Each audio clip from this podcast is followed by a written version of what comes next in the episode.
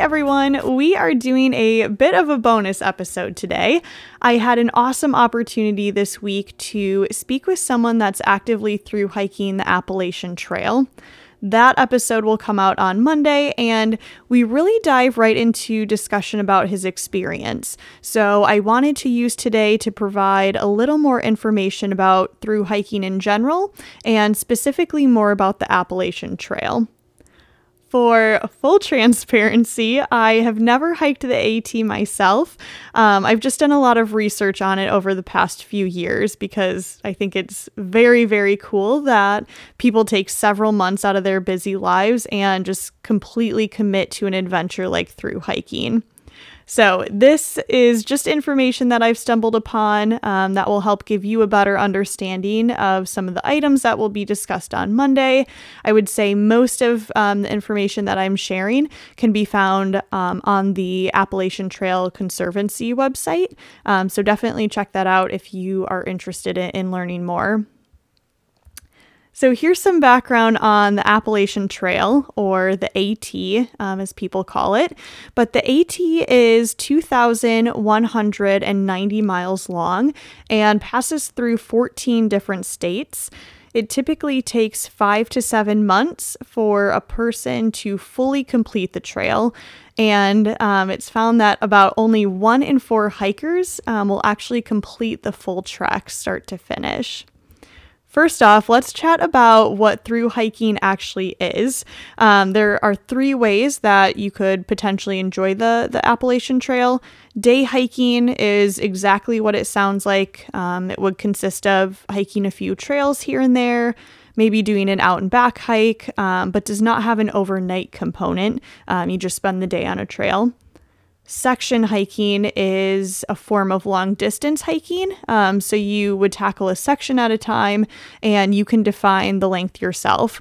Um, specific to the AT, um, section hiking the Smoky Mountains is very popular. That's about a four day hike. Um, so you would still prepare your pack with, with overnight gear. Another popular section hike is hiking through the Shenandoah National Park, and that is a little longer. That's roughly 100 miles, and people commonly take or, or make that um, a 10 day trip. And then lastly, there's through hiking, which is what Monday's guest is completing right now. Um, but through hiking is hiking a full trail in its entirety from start to finish. And I would say most people, and myself included, um, define a through hike as being completed in one continuous attempt. The Appalachian Trail Conservancy does define um, a through hike as being a hike, um, hiking the entire AT in 12 months or less. So, on Monday, we'll talk about through hiking. Um, it's also important to note that there are three different options for through hiking the AT. So, a hiker could go northbound, uh, which is referred to as NOBO, and that would consist of starting in Georgia and ending the hike in Maine. They could go southbound or SOBO, um, which would be starting in Maine and ending in Georgia. And lastly, there's um, flip flopping is an option. So you'll hear on Monday there are kind of differing views as to whether flip flopping is true through hiking, but it consists of hikers finding a halfway point on the trail and first hiking north or south then returning to the halfway point and then completing the remaining direction. Um, usually, at, at, least what I've read, um, usually if someone does a flip flop, it's because they want to hit good weather throughout their entire experience. All right, so that is a little bit about through hiking um, and getting started on the AT. Once you're on the AT, there are a few common hiking terms and traditions that often pop up, and we'll definitely talk about um, more of them on Monday, but I'll give you kind of a, a run through of the basics. Um, and we'll start with trail names. So, trail names aren't specifically an Appalachian Trail tradition. Um, it's it's pretty common just in all long distance hiking, um, but it consists of being named on your first long distance hike by other hikers. maybe like if you're from um, LA, maybe they call you Hollywood maybe if you uh, let's see left um, like a desk job and decided to go hiking people would call you corporate um, something along those lines. But once you have a trail name um, it would be tradition to introduce yourself as that name throughout your hike or call others by their um, own their own trail name. And I would at least again, what I've read, um, is that some people do it because it's tradition and that's just how it's been done in the past. Um, but a lot of others will do it for safety purposes. Um, since you are out on a trail just with a bunch of strangers, um, as a safety precaution, they will use their trail name instead of their um, true first and last name. Another term that's fairly common is tramily, uh, which is short for trail fam- family. Uh, once hikers link up and they find they're traveling at the same pace as others, um, they'll usually hike together for a good chunk of the trail and then will call themselves a tramily. And while we're, yeah, while speaking about um, groups hiking together, you would will also hear the term the bubble on Monday, and that refers to where the majority of hikers are at any given time.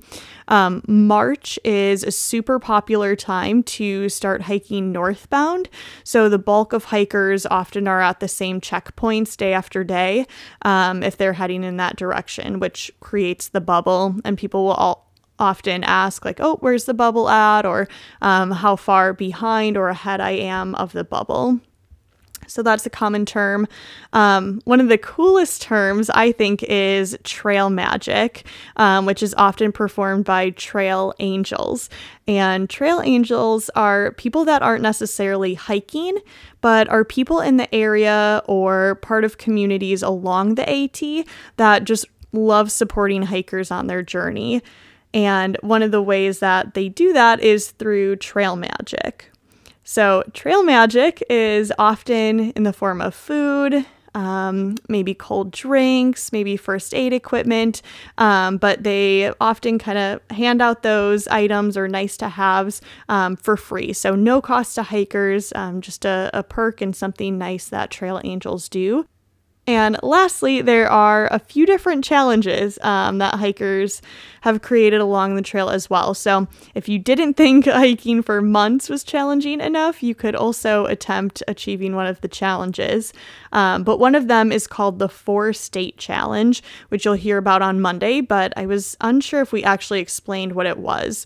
Um, so, if not, it's a challenge to hike around 43 miles within 24 hours, and you would be crossing um, the borders of Virginia, West Virginia, Maryland, and Pennsylvania which is insane. And not only is the challenge itself difficult, but you also have to remember that at this point, um, hikers have already been well into their through hike. So um, I would imagine that they're very tired at the point that this kind of pops up as an opportunity. So very cool for people that accomplish it.